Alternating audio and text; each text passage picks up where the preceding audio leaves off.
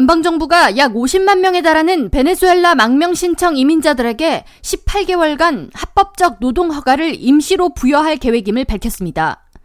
알레한드로 마요르카스 국토안보부 장관은 20일 올해 7월 31일 이전에 미국에 도착한 약 47만 2천 명의 베네수엘라 망명 신청 이민자들을 추방으로부터 보호하고 망명 신청자 대상 취업 허가를 받기까지 최소 6개월 이상 기다려야 하는 워크퍼밋 발급 대기 기간을 면제할 것이라고 밝혔습니다.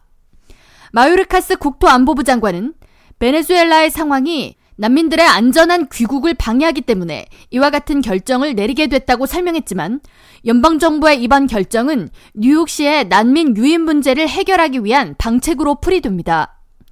에리가담스 시장은 20일 연방정부의 이번 결정에 대해 난민 신청 유입으로 불어닥친 뉴욕시의 위기를 해결하려는 연방정부의 개입이 시작된 것으로 풀이된다면서 베네수엘라뿐만 아니라 타국가 출신 이민자들에게도 이번 정책이 확산되길 촉구한다고 덧붙였습니다.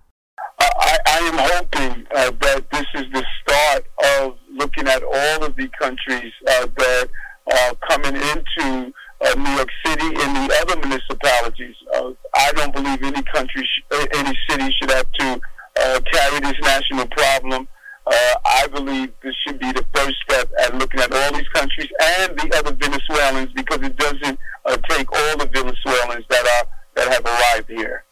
뉴욕 타임스는 이에 대해 21일 바이든 대통령의 이번 뉴욕 방문 전후로 뉴욕 민주당 정치인들의 강력하고 지속적인 로비에 따라 연방정부는 망명 신청 이민자 대다수를 구성하는 베네수엘라인들에게 합법적으로 일할 기회를 부여한 것이라고 해석하면서 캐시 호컬 뉴욕 주지사와 에릭 아담스 시장의 지원 요청에 연방정부가 드디어 도움의 손길을 내어줬다고 전했습니다.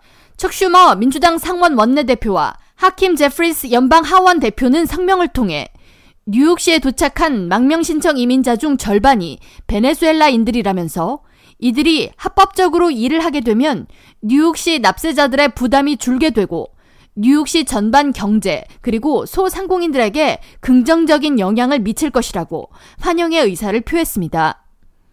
백악관은 이외에도 뉴욕을 위한 긴급 자금 1억 4천만 달러를 확보해 이민자 지원에 나서겠다고 밝혔으며 추후 의회를 통해 뉴욕을 위한 더 많은 자금 지원을 요청할 계획이라고 밝혔습니다.